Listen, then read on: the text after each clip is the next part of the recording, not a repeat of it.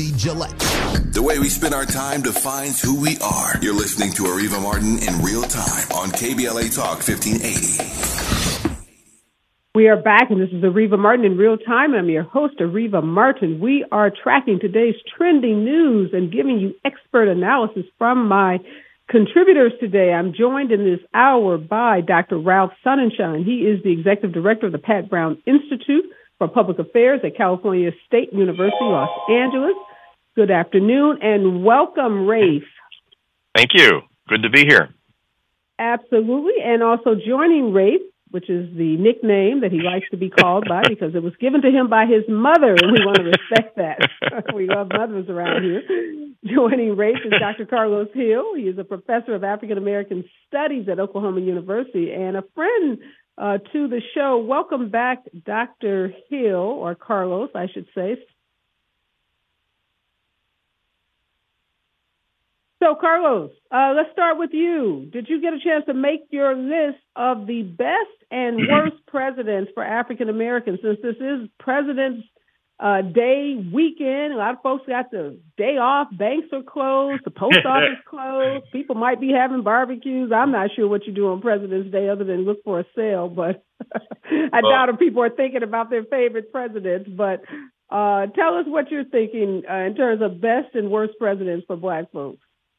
Oh man, Areva, let me tell you this. I have not thought about this question long enough to give you a really good answer. But what I will tell you from having studied Black history is that the first 10 presidents, or excuse me, the first 10 out of 12 presidents were slaveholders. So we got to take the slaveholders off the list right off the bat. and the 12 and the two that didn't, we're going to take them out anyway. Um, I yeah, was, I struggle with Abe Lincoln for that reason. See, none of them are perfect, but I put Abe yeah. on my list because of the Emancipation Proclamation. But yeah. help us understand. Well, we got Abe did well, that. He was flawed. well, Areva, we have to recognize the time, the circumstance, and the context. But Abraham Lincoln, I would list him as the first only because he did things that impacted black people positively. Um, the um, 13th Amendment is because of Abraham Lincoln and his witness. Once he realized that this was a war to end slavery, he did set himself to end slavery. And so for that, and which was a hard thing to do, which our economy, the American economy, American economy is the largest economy in the world. It wasn't that in 1860, but it was a growing economy, the, one of the biggest economies in the world because of slavery. And Lincoln's decision to end slavery had tremendous economic impacts, a lot of sacrifice um, that, you know, people, that is uncommon today. And so I would have to put him because of what he did. Number one, number two would be Lyndon Baines Johnson and the and the civil rights acts that he initiated. Again, not perfect, but he did that. And between Lincoln and Johnson, there's not a lot of presidents who did stuff. They said stuff, they didn't do stuff. And I could talk about I could talk about FDR, but I would have to say he didn't do enough against lynching. And so I moved to then uh, to Lyndon Baines Johnson, who did do something. He was the master of the Senate. And I would just say, lastly, Barack Obama, because he did stuff. He won a historic election that no one saw coming, um, and still is unprecedented. I don't think anybody could do what he did right now. Right. Um, and then the change that happened in America because of him. I would say those are my three presidents that I would highlight today without having studied it carefully. Yeah, and I, am going to get your worst list in a minute, but I want Rafe to jump in. So, Rafe, uh, I know you are at a institute where you do nothing but study politics. so, give us your top two, three presidents who had an impact on the lives of African Americans. Well, I don't want to look like I'm copying from Karlos but that list was was very close to mine. Well, he because, copied my list, so you. Well, there you go. but you know, most presidents didn't live in a time when presidents were fundamentally concerned with the aspirations of Black Americans. I mean, there were until Abraham Lincoln, when the entire country was at stake. over that question. And I think therefore he stands out kind of on top of everybody, no matter what it took to get him to the point that he got to. Once he was there, as Karlos puts out, he planted his feet and put blood on the table uh, to win that, the 13th, the 14th, and the 15th Amendments, as important as they are. And then it's amazing how after Reconstruction, the, the agenda of national politics moved away from this really until the 1960s, until Lyndon Johnson. And even in 57 with the Civil Rights Act he put through as Senate Majority Leader. But then think about the Civil Rights Act of 64, the Voting Rights Act of 65, mm. the appointment of Thurgood Marshall to the Supreme Court. And remember, the filibuster required 67 votes, then not 60. And then I would go not just to Barack Obama, but Barack Obama and Joe Biden together because that was an explicitly African American supported campaign. And it was a miracle because remember, African American candidates weren't getting elected statewide, governor or senator. It looked like mayors and legislators were going to be the limit. And out of nowhere, this young guy shows up and takes the country by storm. And having studied this kind of politics my whole career, getting leadership by African Americans elected by the voters is critically important to sort of changing the atmosphere of a community. He's a world historical figure uh, for that. And the Affordable Care Act really made a difference to communities of color. It's not widely advertised, but it really has made a difference. And Joe Biden explicitly tells everybody that he wasn't president, couldn't get the nomination, and couldn't be elected without the support of African Americans, especially African American women. And he's governed with that in mind.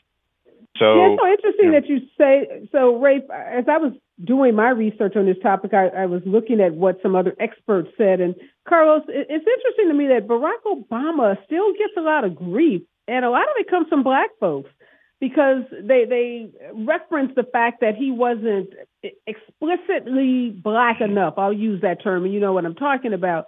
And Rafe just said something that was so profound and reminded us that it wasn't an easy pathway. It wasn't a given. And we have to think back to when Obama was becoming the superstar that he ultimately became and is. There was a lot of resistance in the black community that had already decided that it was Hillary Clinton's mm-hmm. turn and that he should not run, that he was young, that he should wait his turn. So why do you think black folks, despite what Rafe has just described as how monumental his election was, given the winds that were against him, black folks still give him grief for not, you know, stepping out on some of these issues that they thought he should have been more explicit about as they relate to African Americans. This is the most complicated question. That's why I gave it to a smart guy. My dear sister, let me tell you, and it's going to take me and Rafe to figure this one out. but it is true that I can I I was just with iconic civil rights leaders in Oklahoma City for a Black History Month event. And the one thing that we talked about this weekend was where were you when Barack Obama was mm-hmm. elected and what happened? That's a moment that lives in history. People know where they were when they heard the news that Barack Obama had been elected and Barack Obama had, in a one fell swoop, had become president of the United States and had somehow or another altered American history in fundamental ways, in ways that we didn't think were possible given our history. And that happened.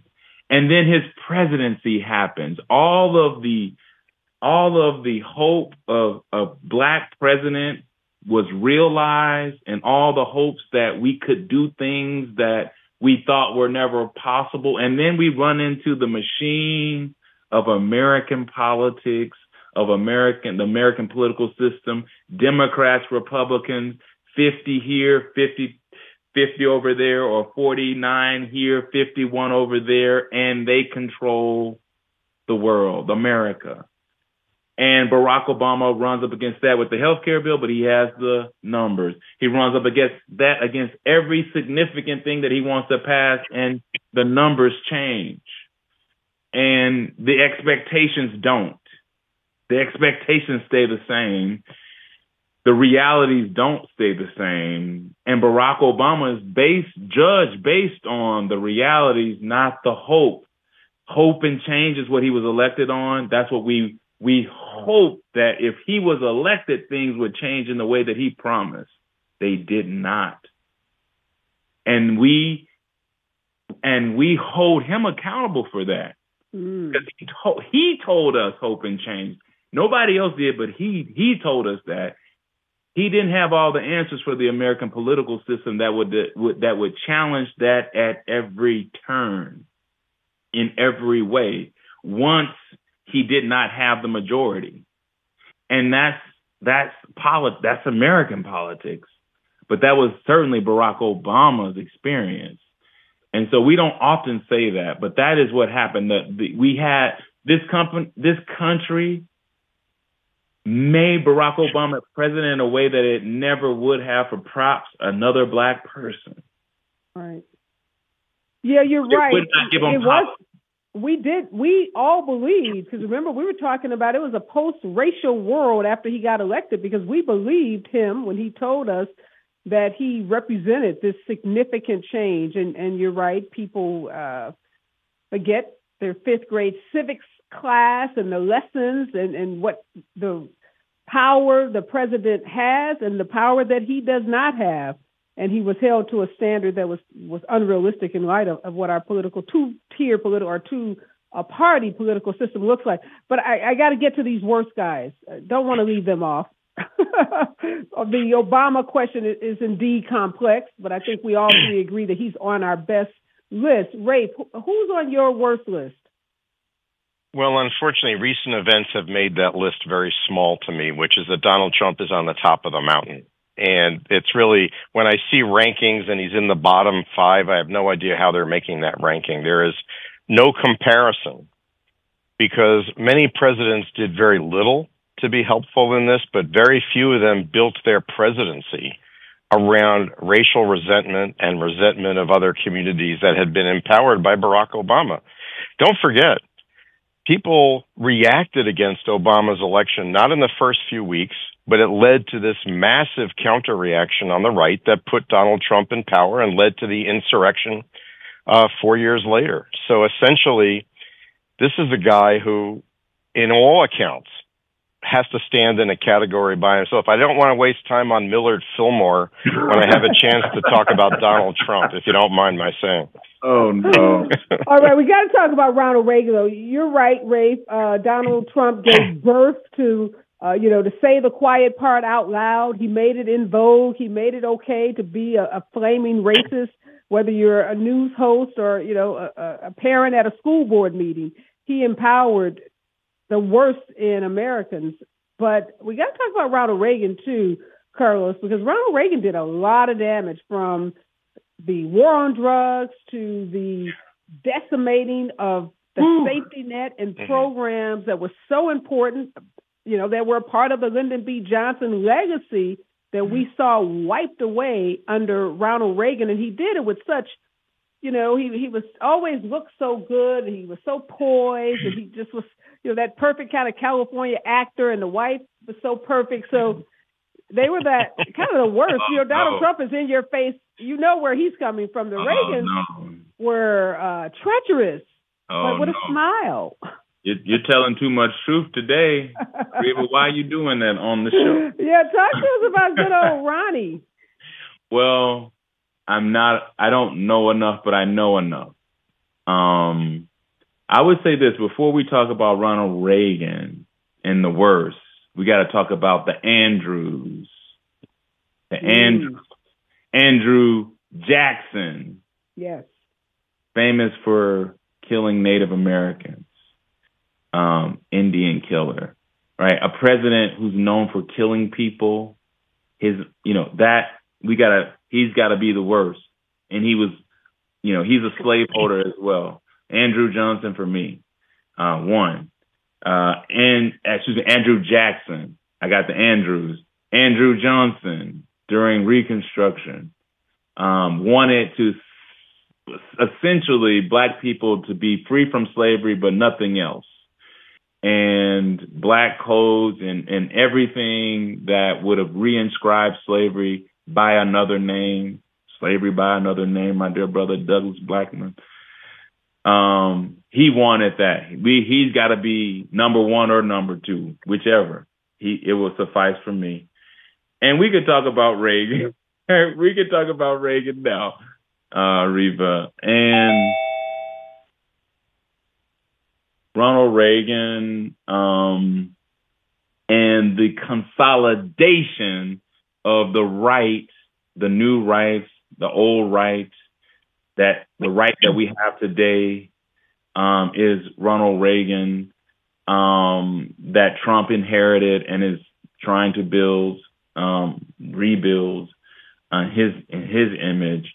But the building blocks of conservative policy, the ways in which conservatism is viewed today, um, neoliberalism, um, and the and the and the ways in which has hurt um, my dear people in Africa and, and, and third world countries, or not, I shouldn't even use the language of colonialism, but countries who have been impoverished by capitalism around the world.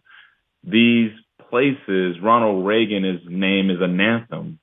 Mm. And you cannot speak it without talking about Cold War politics, war on drugs, and the ways in which that depleted communities around the world.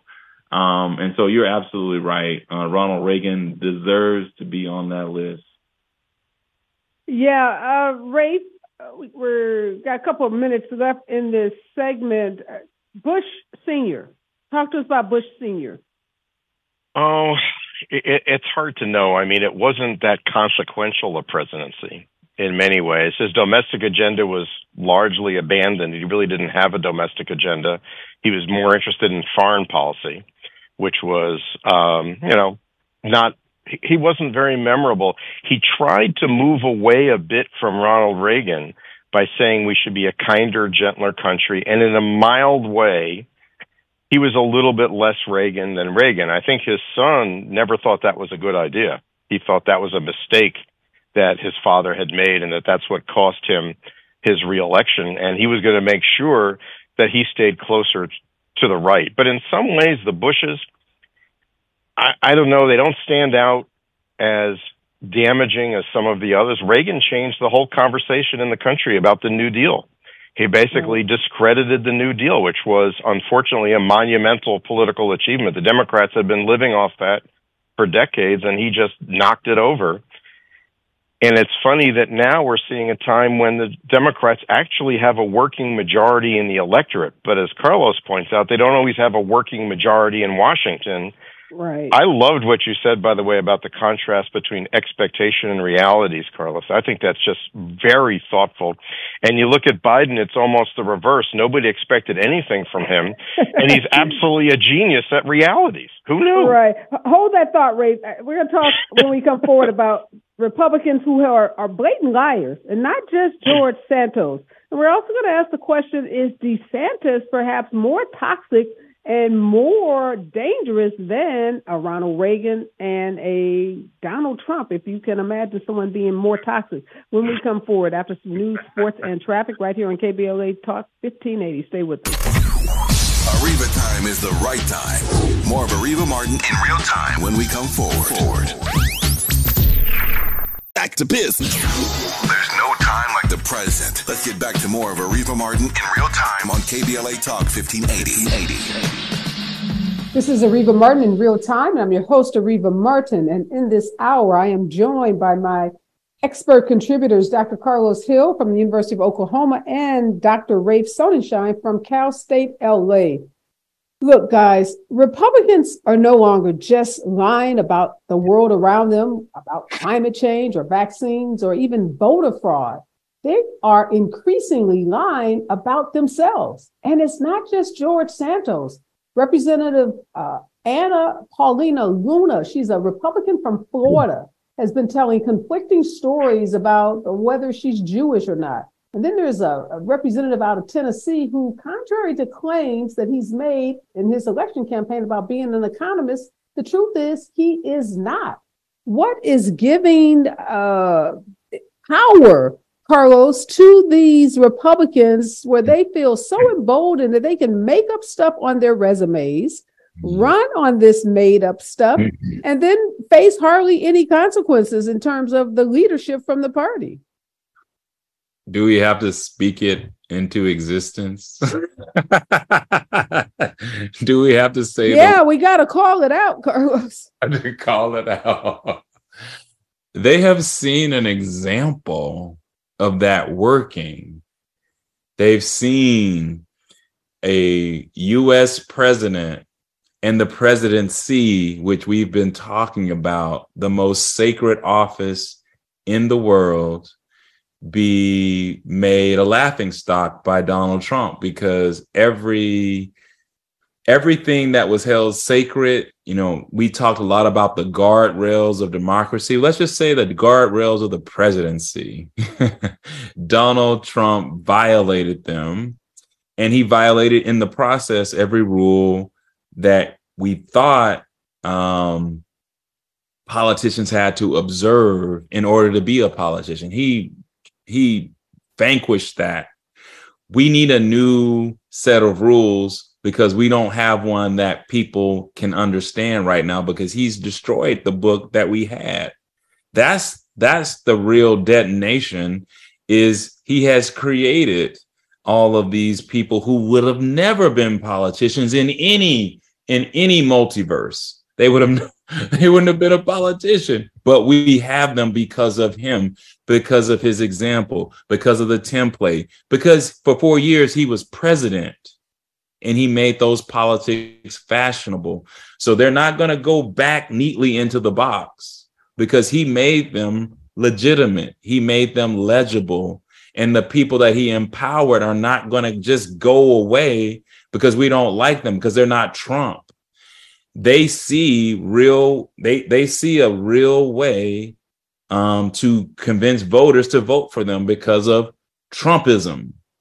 And so yeah. we're living in Trumpism, and all the candidates that are coming or have their own version of Trumpism that American voters have shown they will vote for. So it's not it's not crazy. We voted for Trump. We'll vote for other people like him.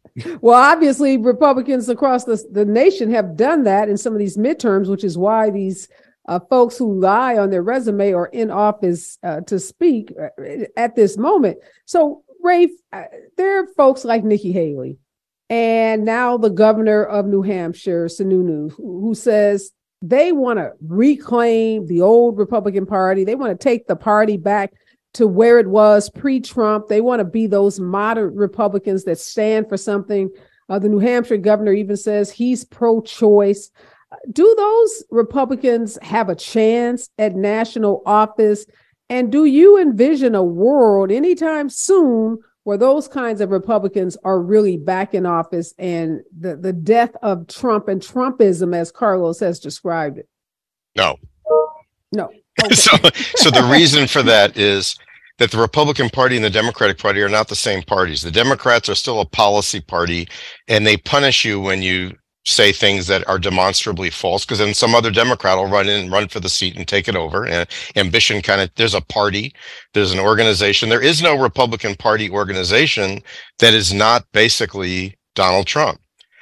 Notice that none of the candidates running will mention donald trump when they run for republican nomination for president which tells me that as long as Donald Trump is around, he'll be the Republican nominee. You can't defeat somebody whose name you will not mention in opposition.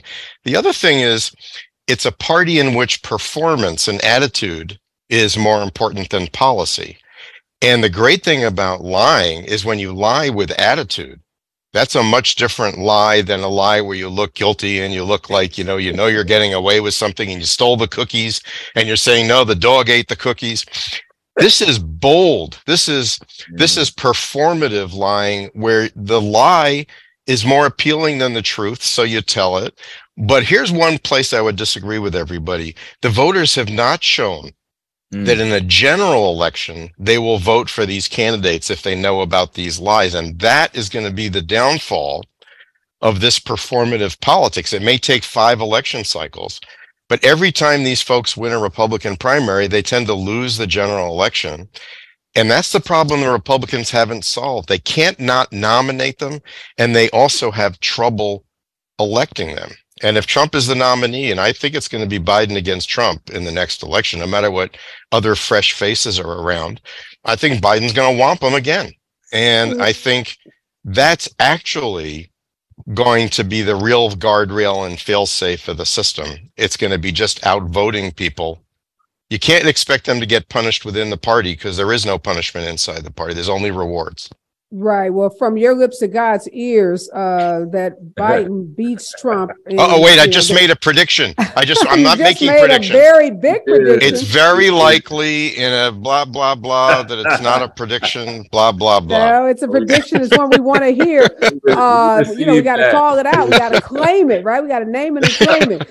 But Karlos DeSantis, he kind of defied what Rafe said because not only did he win the Republican primary, he went on in Florida to win the general election by some 15 percentage points. So he's going around the country, headed to, he's been to New York today. He's going to Chicago and he's going into those districts where Trump did win, even in these Democratic states, saying, look, unlike some of these other guys that got, you know, a beat down in the general, I made it through the primary, I made it through the general. I'm your guy. So does DeSantis have a little different argument that might be appealing uh, that could get him uh, over the finish line and make uh, Rafe's uh, prediction uh, like the Hillary Clinton prediction? well, well, we all went to bed crying that night. So I'm gonna I'm gonna try to be brief because I want to Rick to respond to this, but I think that Trump as a political figure is singular. The things that he does that defies logic and he's able to survive are not things that other Republican politicians can do, especially Ron DeSantis. And so I think for him, he has taken probably a leap too far with his cancellation or attempted to cancel a cancel AP courses, AP African American mm-hmm. courses. I think they're going to continue over time. They will come back in some way, and what he's done will look like an overreach because even Donald Trump, I don't think, would have been interested enough in the AP courses to do that. Well, he wouldn't have even known what. Come on, he, he wouldn't have. All right.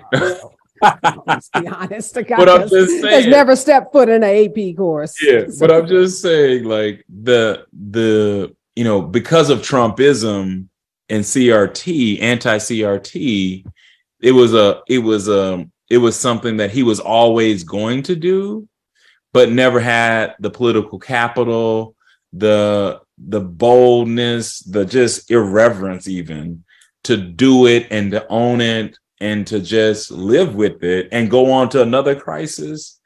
Um, this is going to define him because he's not Trump. Trump was able to create crisis every week, and we Almost forget every about day, every tweet, every day, every, every tweet, tweet every was tweet. a crisis. Uh, hold that thought for me, Karlos. I do want to get Rafe to uh, respond on the other side.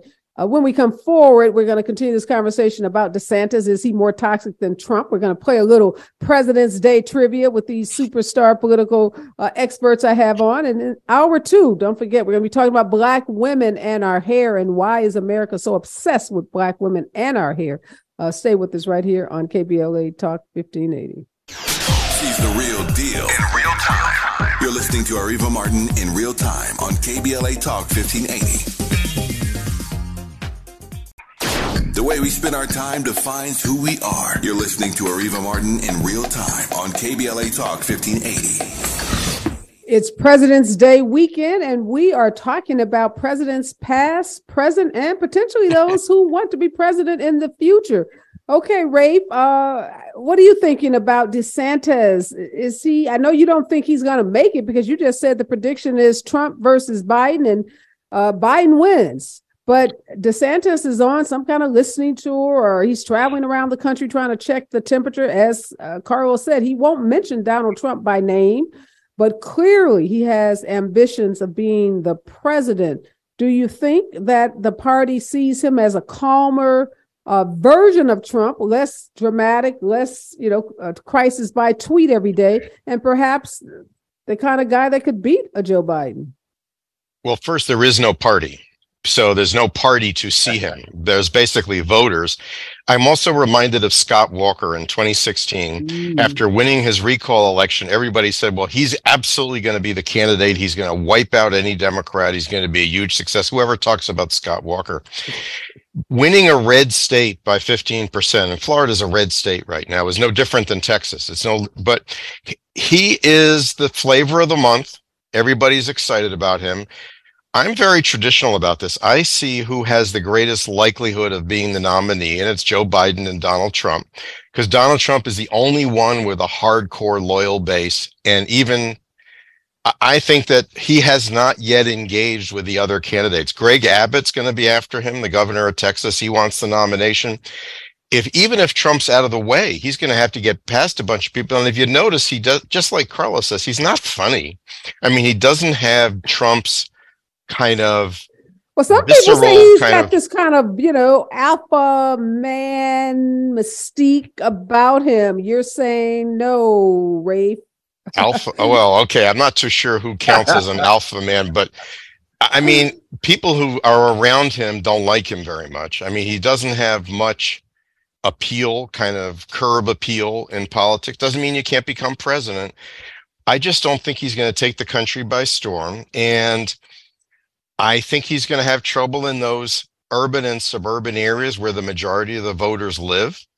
And I'm not sure they're going to like his positions, especially what's going on in the schools there. But right now, he's riding high. I, I you know, have fun. He, he should go well. He's it's performative to go to these democratic cities because then you get democrats mad and then that gets on tv and he says i went and poked them in the eye right. meanwhile you've got democratic governors in california and illinois doing the same thing from the other direction so it reminds me of the tag team wrestling matches i used to see on channel 5 in new jersey when i was a kid newsom and pritzker against abbott and desantis uh, mm. to decide the future of the country blue state models versus red state models, that that argument has yet to be won by DeSantis. He has to win that argument that we want to live like Florida is right now. Yeah, it's interesting, Karlos, because uh, DeSantis is planning to go to Illinois. He can only, he's going to speak to the police union members. There is a Republican in the mayoral race for Chicago's mayor, which is coming up. Uh, Valor, I think his name is.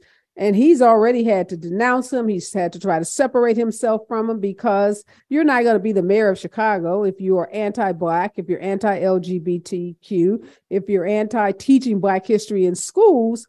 So I, don't know if DeSantis' road show and his culture wars play outside of these ruby, ruby red uh, you know, districts. And as Rafe said, Florida is is a red state. So yeah. I, I think DeSantis, and it's interesting you bring up Scott Walker, uh, Rafe. We talked about him about a week ago on the show, and somebody wrote on our YouTube page, Who's Scott Walker? So, to your point, nobody remembers Scott Walker, who was the flavor of the month. And we can talk about Paul Ryan.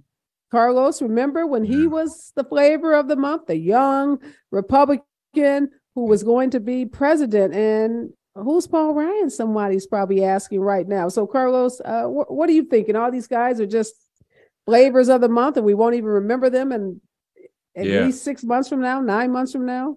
I mean, DeSantis is governor, and he's going to be here. He has he has organization, even though there's no party. And I probably I agree with Rafe. There's he has organization. Um, he has name recognition. He's governor of Florida. Um, he can give Trump a go, but he won't give Trump a go because I don't think there's any Republican politician in America or in internationally who can withstand Trump's bullying. DeSantis or anybody who runs for the nomination is going to get bullied by Trump. Yeah. And I don't think anyone can withstand his constant Twitter, everything, and and and and just the ways he creates waves. Yeah, uh, hold it, that thought, uh, Karlos. We have a caller, and I want to take her call real quickly. Fahima, you're on the line. Yes, thank you so much for taking my call. And I wanted to share, we're playing Trump uh, very short. This man was the one who started the anti-CRT campaign. At the tail end of his presidency, he did this in response to the 1619 project. He did, he ended all diversity training, actually uh, all diversity training in all government agencies. And actually, it was the military was only JAGs were the only ones that were teaching CRT because it is a legal course. And this man was the one who started the anti CRT again in response to the 1619 project, and he started the 1776 uh, campaign and put some Negro in charge of it. So we don't want to. This this is how he got reelected because we sold him short and said, "Oh, he'll never be elected." He started this whole CRT campaign, and we don't want to sell this man short because he's an evil genius. Yeah, great point for him, and thanks for calling. I don't think though it's accurate that he started the anti-CRT movement. Obviously, he he you know threw gasoline on a fire but clearly, your point is well taken. We do not want to uh, count Trump out. We don't want to sleep on Trump, and we've got to be ready at the wheel. We've got to have all engines firing in the same direction. We got to have all Democrats rowing uh, in the same direction, in the same boat, hopefully, uh, if we're going to defeat Donald Trump. I got to get to these quick trivia questions before I let these political geniuses go. All right. Uh, Karlos, you said you haven't studied this, but I'm going to throw you a softball. Thank you. Which of the first 12 presidents was the first to not own slaves? Ooh, it was George Washington. And Rafe, if you know, help your friend out. John Adams. okay, look at you. Look at you, Dr. Karlos. All right, look at you. Okay, now, Rafe, this is for you. This is a, another softball. Who was the oldest living president? Wait a minute who who li- who, who was no, who the oldest? Is, no, who is today the oldest living president? Oh, you mean ex-president and right current now. presidents? Right well, now, yeah, amongst presidents. Well, Jimmy Carter, right? Yeah. Okay. So you say that so casually. There's some people out there. I was about to go. That. I was about to go earlier. They may think Bill Clinton is older. All well, right, he's 98, so he's 98. This is for you, Karlos. Which president banned alcohol from the White House at the behest of his first lady? White House. Calvin Didn't like Coolidge. to drink. Calvin Coolidge and Prohibition. uh, good guess, Rafe. You got a guess for him? Woodrow Wilson? No, uh, this is a tough one. This is Rutherford B. Hayes. Oh, oh, the guys with the beards, the whole group of the presidents okay, with the beards. Last okay, question right. before I let you go. And whoever knows, just let me you know jump in. Which president served two non-consecutive terms? You both should know this. Karlos, give you the uh, first FDR. Shot. I'll give you FDR. No. Grover Cleveland. Grover Cleveland. Oh, right, I'm sorry, non-consecutive. Right. non-consecutive. the win for Rafe. Oh, Lord. Cleveland. Lord. I need to listen better. All right, guys, you did phenomenally well. Dr. Karlos Hill, University of Oklahoma. Dr. Ray Sonenshein, Cal State LA. Thank you so much for joining me in this hour. Thanks for playing President's Weekend Trivia. Uh, y'all didn't do as well as you want your students to do on your exams, but y'all did okay. Areva, I'm a student. I'm a student too. all right. We all got a little uh, history to study on our ex presidents. But again, thanks so much for your brilliance and always good to see you both. In my next hour, it is all in with Black women, Black hair. What's going on? Why are folks still policing Black women and their hair? I'm going to be joined by Dr. Niambi Carter and Christian Nunes from the NOW organization. And in the second hour, I'm taking your calls. You can give us a call at 1 800 920 1580. You can also post a comment on our YouTube page and we will uh, read your comment. But give us a call 1 800 920 1580. We are tracking trending news, giving you expert analysis. And after some sports news and traffic, it's all about Black women. It's about our hair.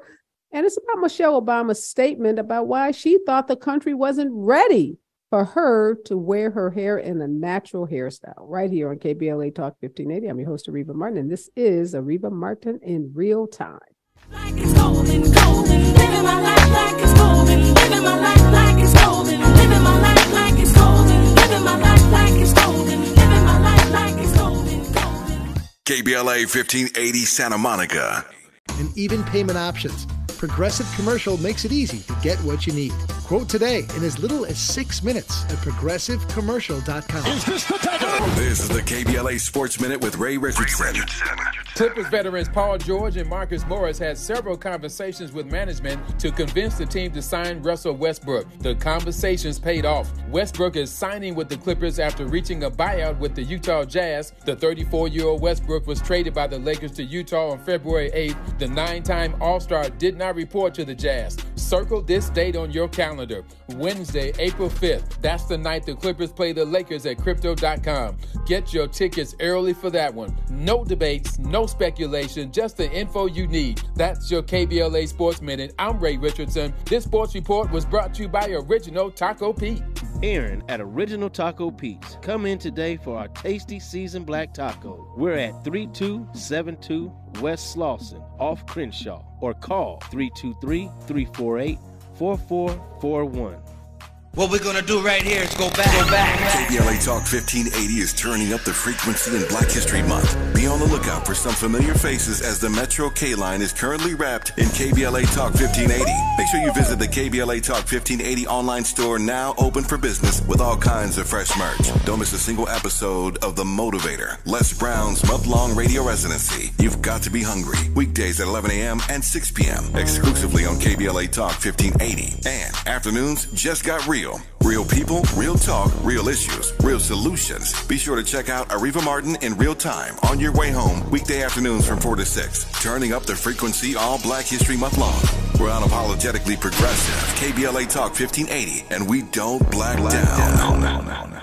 This is Areva Martin in real time, and I'm your host, Areva Martin. And in this second hour, we are tracking today's trending news and after some news, we're going to be talking to my guest in this hour about Black women, our hair, and why America is so obsessed with our hair. But first, what's happening in the news? Biden's visit to the Ukraine previews increasingly direct contest with Vladimir Putin. We know that uh, Russia's invasion of the Ukraine has caused a hiccup for the U.S. Uh, some Republicans suggesting that we should withdraw the aid, while Biden is doubling down on support for the Ukrainians. Also, in today's news, the prosecutor in the Alec Baldwin um, negligent homicide case has dropped one of the charges that basically will make it impossible for Alec Baldwin to serve any real jail time. Folks are also upset about the family, the Bruce's family, the descendants of Charles and Willa Bruce. Uh, their recovery of those four parcels of land in Manhattan Beach was held as a reparations model.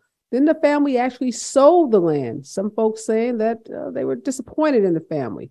Another deadly quake has rocked the already ravaged area of Turkey. We have been praying for and lifting up those families who have been devastated by that earthquake. We are also checking or tracking uh, what's going on with respect to those families in Palestine Ohio, those families who've been exposed to contaminated water. And even though the Biden administration says it is offering additional resources for the families, uh, folks have already reached out to Erin Brockovich, and some folks have already filed a class action lawsuit against the rail company. And in political news, Chris Sununu is eyeing the GOP uh, presidential nomination. He says he's the quote unquote normal Republican, and he thinks he can take on Donald Trump. And we've been tracking this uh, Mississippi Capitol and the decision by Republican lawmakers to set up a new court system, a system that uh, would basically serve, will be run by individuals appointed to the court by lawmakers, predominantly white lawmakers, uh, that will be responsible for Jackson, Mississippi, which is a predominantly black town. We'll see what happens with that. And we're also sending up prayers to Jimmy Carter. We know the 98 year old former president has decided to forego any additional uh, medical intervention. He wants to rest peacefully at home. He's actually getting hospice care uh, with his family. He has suffered uh, from cancer that actually spread to various parts of his body. Uh, we'll continue to keep the former president in our thoughts and prayers. And that's the trending news in this hour. We'll continue to keep you updated as uh, new news uh, continues to break throughout this hour. But I want to talk a little about the topic of Black women in our hair.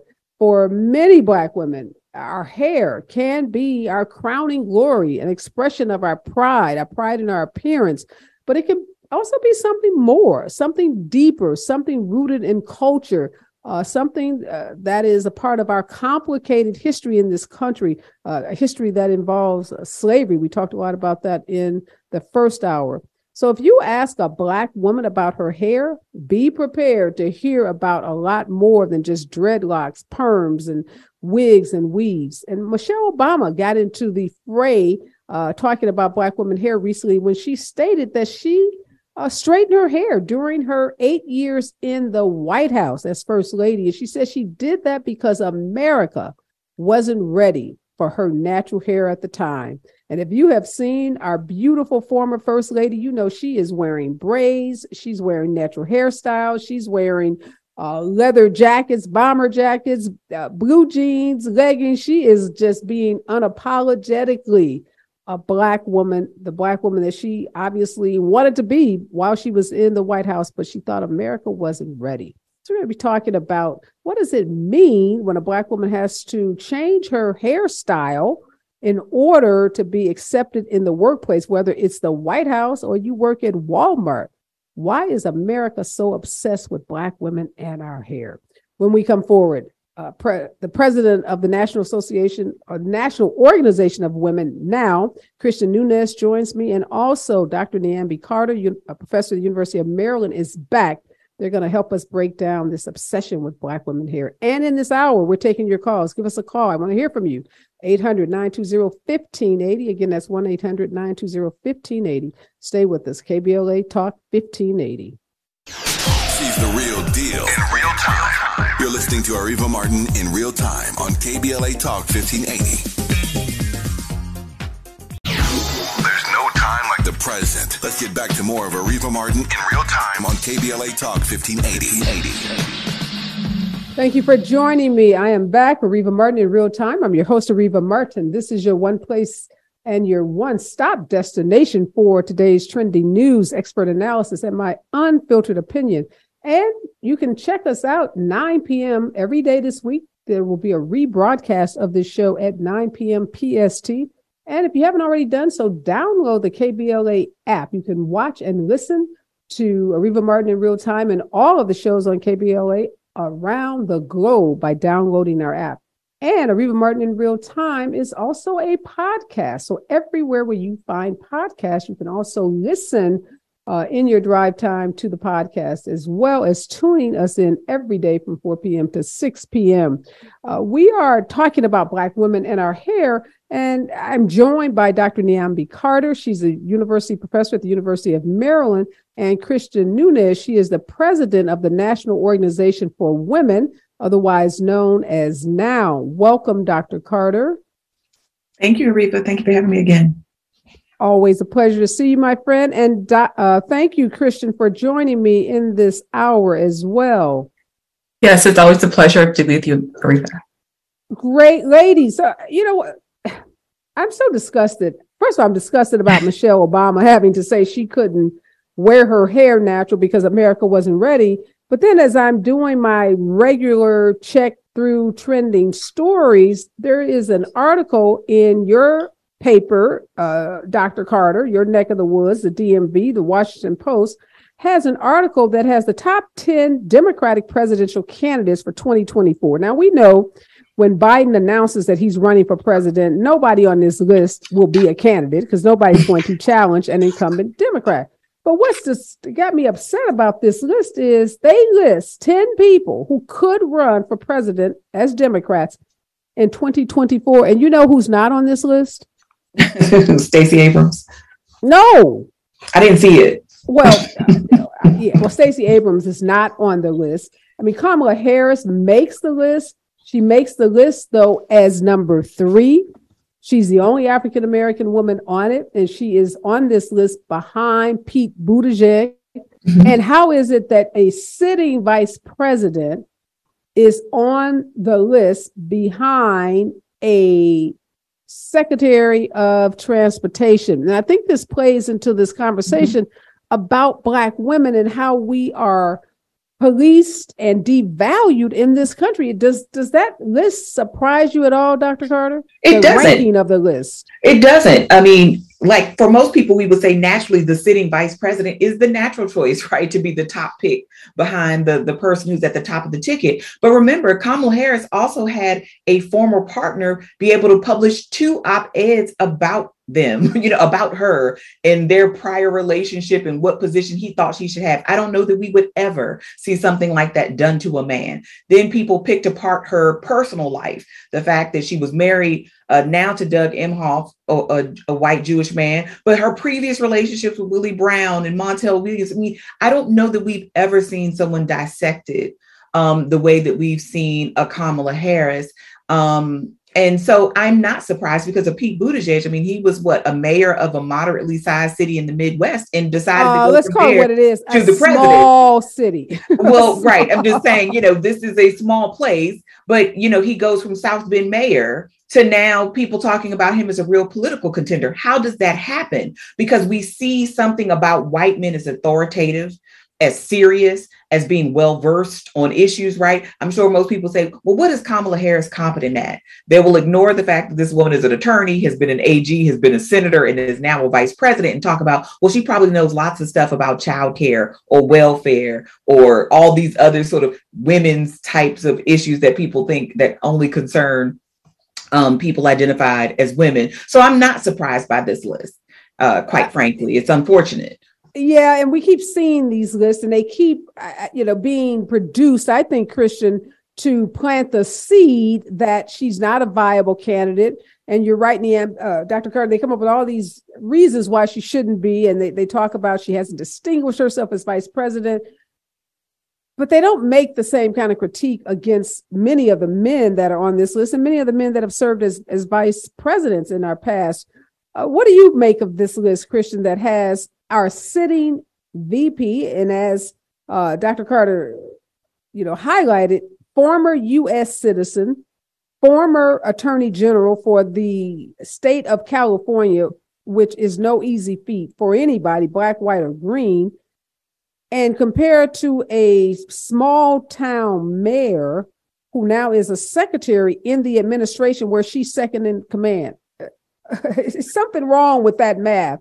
What are you thinking about this list, Christian? Yeah, absolutely. I totally agree with Dr. Carter. I mean, when you really think about it, the Black woman is probably the most degraded, most disrespected, undervalued, you know, woman or person really uh, that in the United States of America. And we see this like every day. We see it how we are not only like sexualized, we are um, we are seen as overly aggressive, we are seen as less than whole, we are seen as so many things that gives them opportunity to continually like to break us in more parts and more parts and and then give reasons and justifications why we are not good enough for something. At the same time use us to run their campaigns. Use us to run their households. Use us to you know clothe their children. Use us to be their nannies. Use, you know use us to run their companies. But when it but I mean but always reminding us that well but you still are just never fully good enough. Um, and it's just this pattern that we constantly see um, over and over over again. It's one thing to be a woman and go through it, but to be a black woman, you have the extra intersection of race added to it, which makes it so extremely um, more difficult than anything. And I think that's what we're seeing. And, and I totally agree with Dr. Carter when she says this. I mean, I'm not surprised by this list at all. It's a constant thing they've been blowing at Black women in power for a very long time. Yeah, and we keep seeing lists like these, and, and and that kind of a good segue for us to talk about women's appearances because we also know Kamala Harris has been critiqued for her appearance, uh, and we know Michelle Obama was probably the most critiqued woman ever. She wasn't in elected office, but she was held such a high profile position as the first African American first lady. And we can all think back to Michelle's transformation coming out of Chicago as uh, having been a lawyer and a professor and a healthcare executive herself, and then going into this fishbowl called the White House. And for her now to make this revelation in her recent book, Dr. Carter, that the America, America wasn't ready for her natural hair. Do you think if she was in the White House today, she would still have that sentiment? Unfortunately, probably so. I mean, we've seen Michelle Obama wear a variety of hairstyles in her time out of office, but I think look at the way they talked about her arms. I mean, they they talked about her looking like an animal. They talked about her face shape, her eyebrows. I mean, this woman was being picked apart, and this was probably the one thing that she could control. And unfortunately, for large swaths of the communities that we live in, I'm sure Christian experiences this. We've all experienced this. When your hair is natural, when you decide that you were going to say, you know, bump it, I'm just going to be me and wear my hair in whatever way suits me, whether it is straight or pink or whatever makes us happy, braids or twists, that somebody is going to be made uncomfortable by the choices you make as a Black woman because unfortunately we've been denied our own bodily autonomy. I mean, rarely are we trying to make a statement with who we are. I mean, yes, it's about being prideful, but it's also about ease and what's healthy for us and what makes our natural coils their best, right? And makes them spring back. And it's not always you know, straightening and product and all the things that people we literally have to sort of beat our hair into submission. I don't know that people appreciate that. So when Black women say, I'm not doing this, I'm giving my hair a break, I'm going to wear protective style. People read it as you're trying to make a statement. Only statement I'm making is I'm trying to be in the world and be happy with myself and enjoy my hair and the variety of wears I can wear. I'm not trying to always say something to other right. people. It's not always a political statement. Right. It's so interesting when you think, as I'm listening to you, Dr. Carter, I'm sitting here thinking, how can hair create so much controversy? Like, we don't have these conversations about the hair of any other ethnic group, any other demographic mm-hmm. other than Black women. Christian, you are the president of this national organization that's been fighting for the rights of women for decades, not just Black women, but all women. Have you seen any changes? I, I know we have Crown Acts that have been enacted throughout uh, some states throughout the country that make it illegal for an employer to discriminate against you because you wear natural hair into the workplace. But have you seen attitudes at all shift on this issue, Christian, particularly, you know, the, with the work that you do as president of NOW? I think you know, the attitudes have shifted with more women than anything, but I think we talk about corporations and places of employment, the attitudes are still the same. Even our own Congress didn't pass the federal legislation for the Crown Act this past year. You know, I mean, think about what that message sends. You know, that we are not even willing to stand up behind women of color, especially particularly Black women, and say that we understand you're facing this extra discrimination and racism uh, and harassment due to your natural hair, and we understand what it is, and we support it, but we won't support it to make sure you don't face this at work by passing federal legislation that bans hair discrimination or any type of discrimination on your, your, your natural beauty and your natural voice.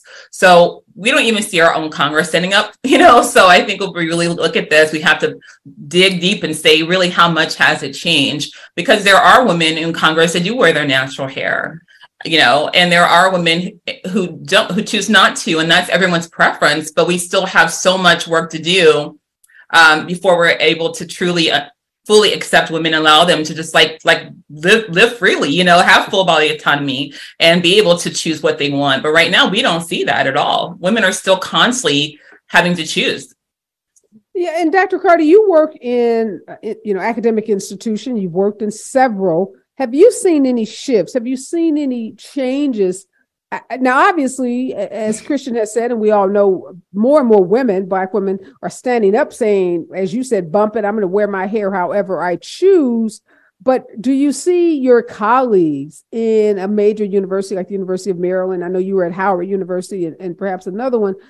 What are they do are they more receptive or do you still get the sense that even though black women are saying i'm going to do it their colleagues are still uncomfortable when they make those choices to wear their hair either in dreads or braids or some other nat- natural style? You know, I think it is changing, but I think it's not changing because the institution is changing. I think it's changing because women are saying, Black women are saying, this is what makes sense for my life, and your comfort is secondary to my happiness and my efficiency. You know, trying to work out and get your hair back in some order after you've sweated and done all this. Like, I'm just going to wear my hair in braids. And either you get with it or you get over it. that's hard to do. It took me a long time to just say, you know what, I'm going to wear my hair as it is. And I messed around with the color and did all kinds of things.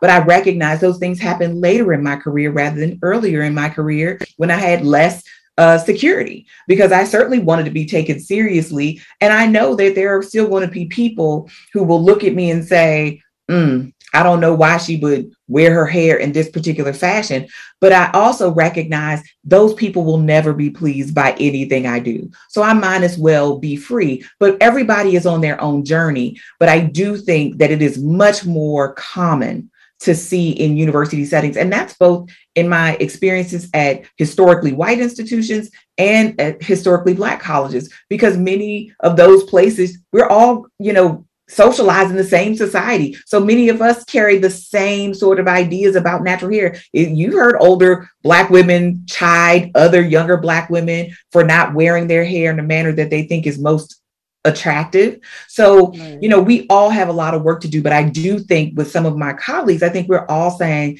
we're tired and it's exhausting to do the work of of trying to, you know, Uh, conform to these standards that really have no basis in the realities of our lived experiences as black women and our hair is all different and it does all kinds of beautiful wonderful things. And i think people are saying i want to celebrate that. The institution will just have to kind of pull it together. But there is a recognition that that might come with a penalty.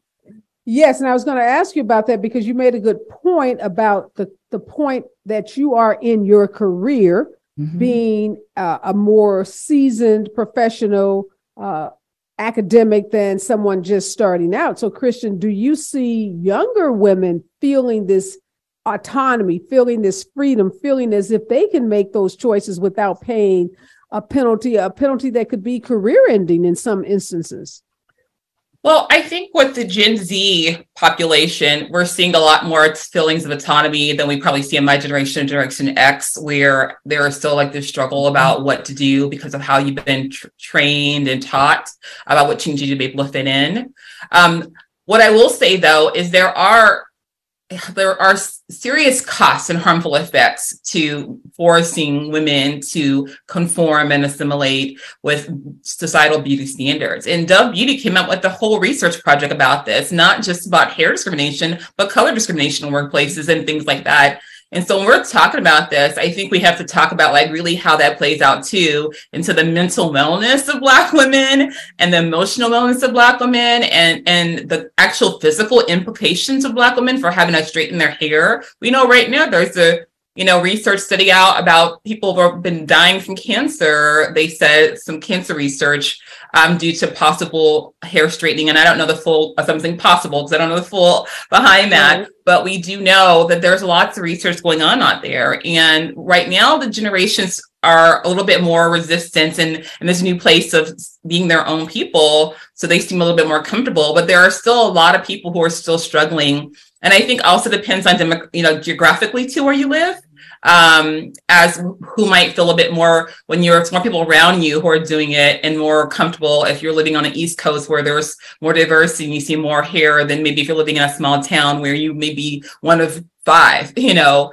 um, and maybe feel like a little bit more pressure. But Christian, you lead a national women's organization again that fights on mm-hmm. so many different fronts for women of all nationalities, ethnicities, ages. Are you seeing white women in NOW embrace this issue that black women have around their hair and being ambassadors, supporters, champions, allies, whatever word you want to use, you know, are, are we on an island fighting this battle or do you see lots of support from white I, women? I do see support. I know that we have been, as an organization, even our chapters in different states have been supporting the Crown Acts within the state level as well. And so there is support, but I think it goes more than it's just being um, about white women supporting it. I think about true anti-racist allies supporting uh, this part about the, the acceptance of um, of natural hair for Black women and understanding what that means to really let a person live in their authenticity and their truthfulness. And so, but I do see that support. There are a lot of anti-racist allies who are standing in this movement in solidarity with Black women and saying that we support you, we will stand behind you, and we will not try to tell you how you need to do this. And that is what I am seeing. So there is support definitely, but we still need more support, especially when we get to places of business and corporations and organizations um, with their laws and their policies and their HR policies. What about men, uh, Dr. Carter? Are you seeing Black men, uh, many whom buy into these Eurocentric beauty standards and try to impose them on Black women?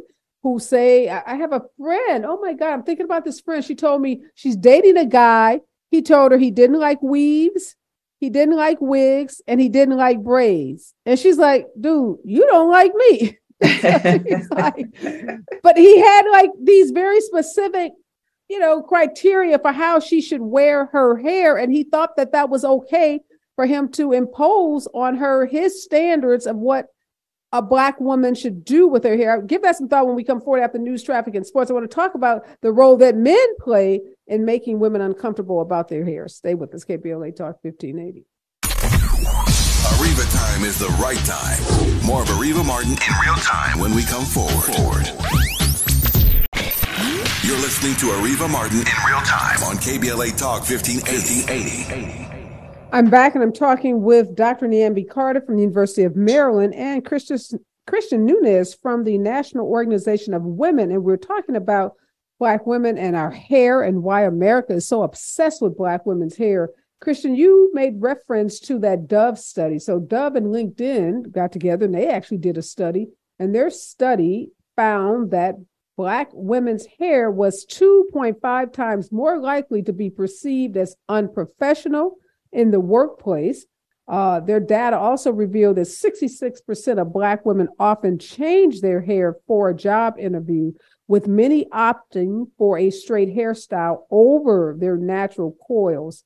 Uh, 54% of participants surveyed felt they had to wear their hair straight in order to be seen as professional or successful. Other women said they experienced microaggressions from coworkers or higher ups when wearing their natural hair. Uh, and then 20% of Black women between the ages of 25 and 34 had actually been sent home from work because of their hair. I guess this percentage that said this must be the Michelle Obama percent, saying 54% of these women said they had to wear their hair straight to be seen as professional or successful. So, Christian, I, I think Michelle must have been saying, Look, I'm the first lady. Uh, I've got to represent an image, not just for me personally, but for my family, my husband. And if I don't have straight hair, people perhaps won't perceive her. She was her thinking, I'm imagining, perceive her as professional and the presidency altogether as successful. Those are still startling numbers to me in 2023. I, you know, we would think so, but I think that we have to be really honest about how much anti-blackness really exists in the United States of America. And really, truly, what this is showing us is the anti-blackness is very strong. Um, a lot of times we don't want to call it that, but that is what it is. When everything related to blackness we see as um, unattractive, unprofessional, um, aggressive, you know, all the words that have derogatory connotations to it, that's what we typically associate with anything that represents natural um, aesthetics of Black beauty or Blackness. And so, and I think with Michelle Obama, I mean, if you really think about it, already coming in as the first Black president, you know, they already mm-hmm. knew what they were up against. And I, it might have just been an internal conversation she had with herself. Who knows about what she thought might make make it less as, as difficult, you know, than they already battled, they were already going to experience. Um, but I'm glad that she's coming forth and talking about it and and bringing realness and uh, sharing that narrative for people to understand that she even experienced that herself as one of the most powerful women in this world. Mm-hmm. Oh, absolutely. And Dr. Carter, I want to go back to that comment about the role black men play in this. And my friend, I'm really just thinking about how I, traumatized is probably too uh, serious or intense of a word, but she was clearly taken aback. She was annoyed. She was irritated. But how common do you think that is that black men are the ones saying to black women, not just employers, not just white employers or black employers, but people you're in a relationship with trying to police your hair?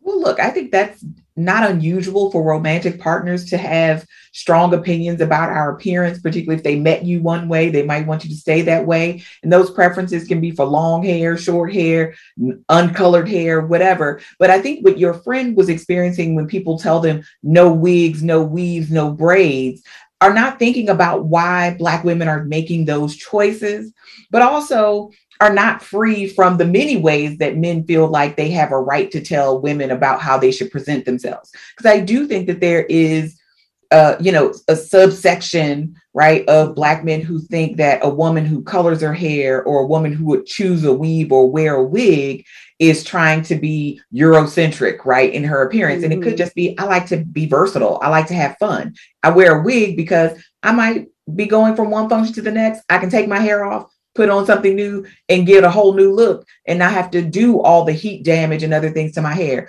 Then there are also some other, you know, subsets of black men who do have a preference for smoother textured hair. That's been shown in the good hair study that was just done a few years ago, right? Where there was a slight preference among um, a nationally representative sample of black men for smooth hair. But that preference also shows itself with some uh, subset of black women. So I think all of us are being socialized into thinking that certain kinds of presentations are better than others for varying political reasons, right? I want to show how black I am. I want a woman who wears her hair in the natural form, or I want to uh, conform to maybe Eurocentric beauty standards. I think the more appropriate thing is why do you care at all? Right? Let this yeah. person be and mind your business because she might not be telling you how to cut your hair or how she wants you to present yourself. And also, let's remember, Black men too have to think that they're also facing hair discrimination. I mean, remember that whole conversation about Colin Kaepernick when he was wearing his afro and whether that was professional, whether his braids were professional, whether Allen Iverson,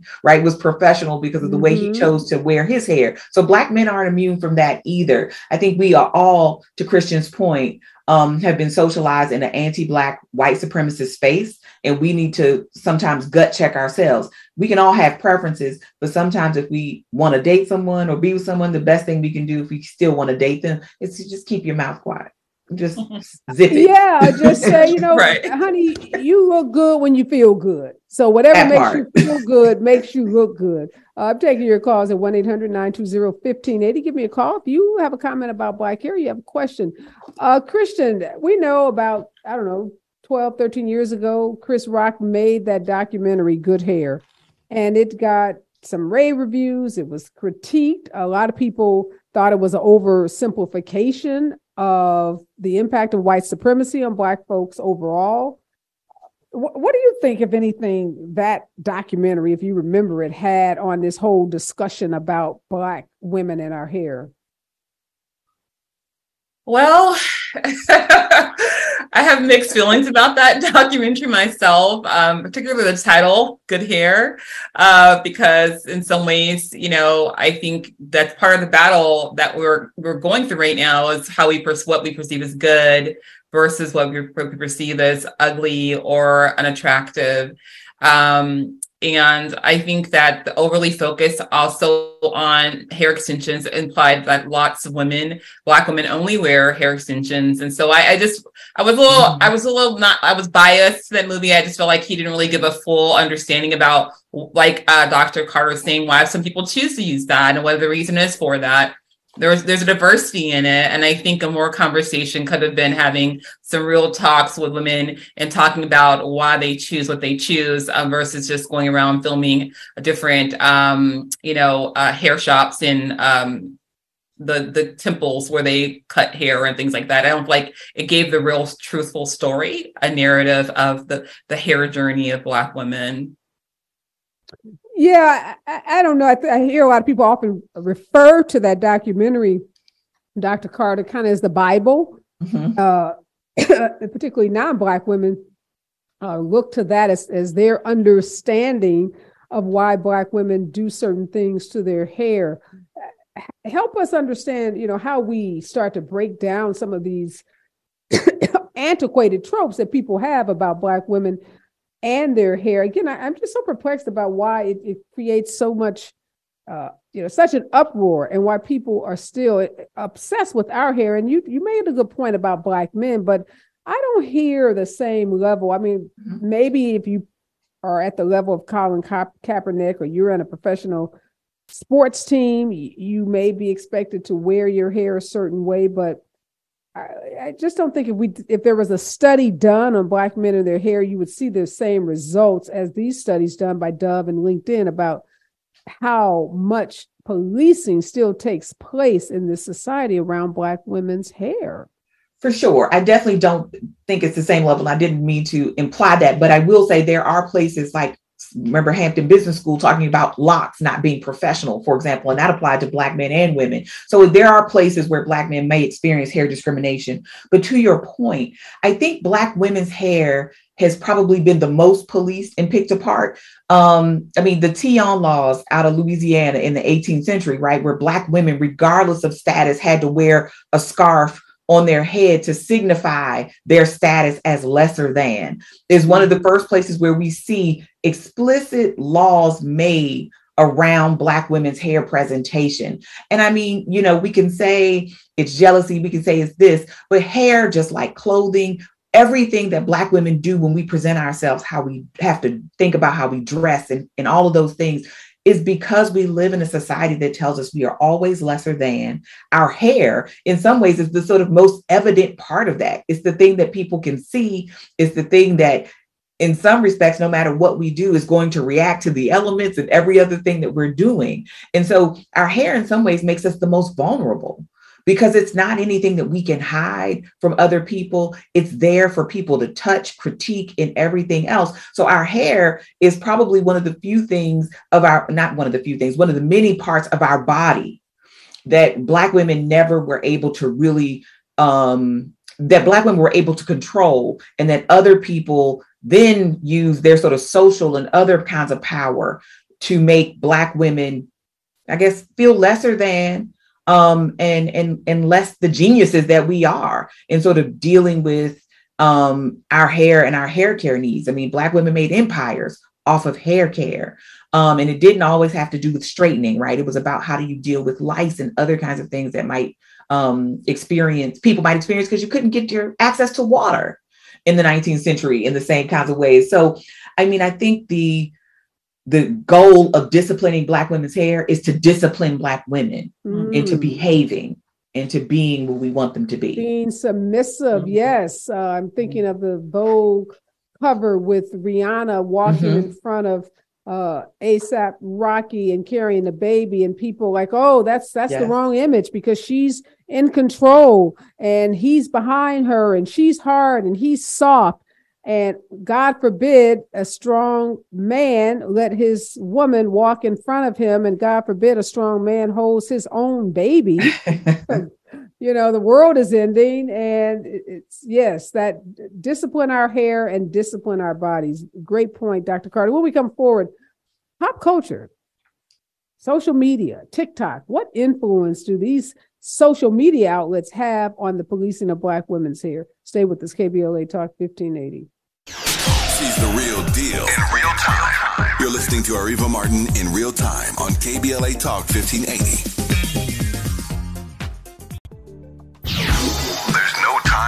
Let's get back to more of Areva Martin in real time on KBLA Talk 1580.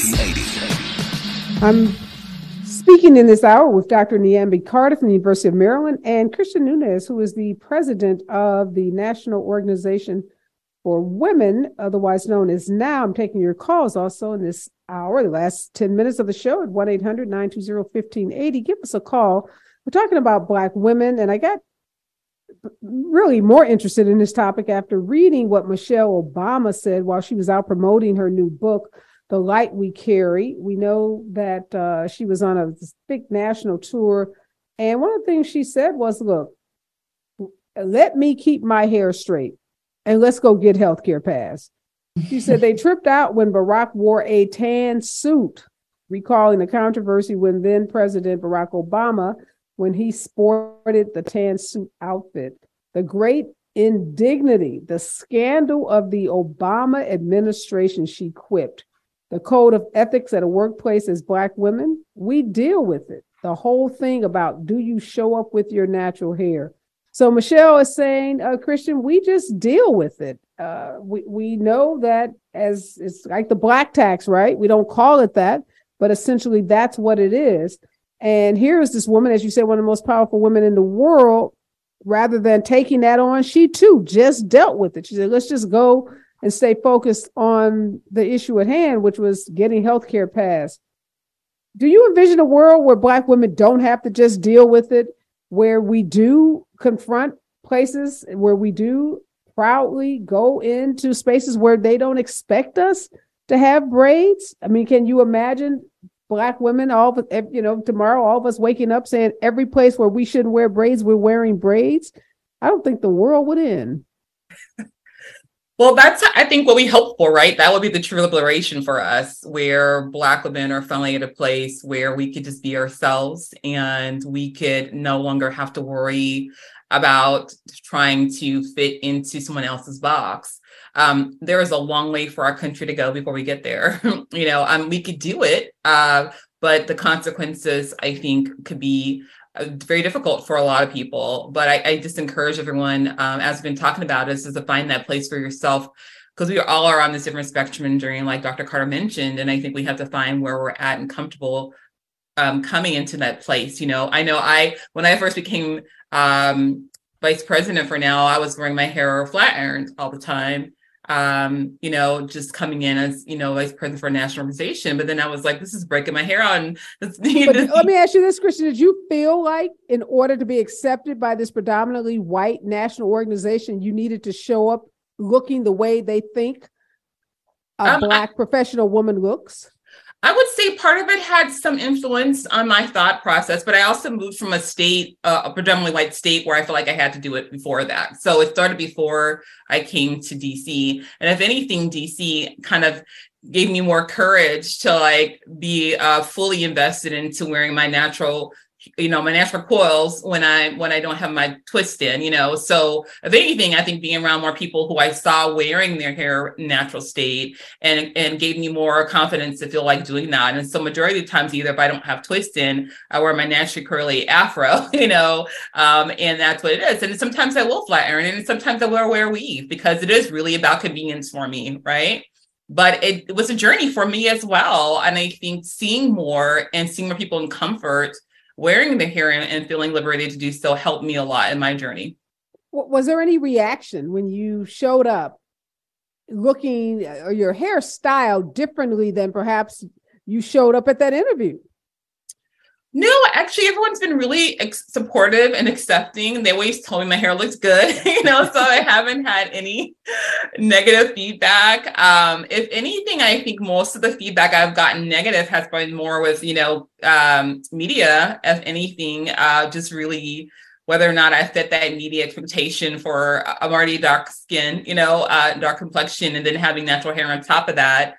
I think those are some additional challenges that I maybe have faced um, as a Black woman in a, you know, leading a national organization, because especially with NOW's history being majority white women for 57 years, um, it is it's a big change for what they expect to be leading NOW. But now I think it's it's evolved, you know. so we're pushing on it and saying, hey, this is where we are at, so we have to accept it.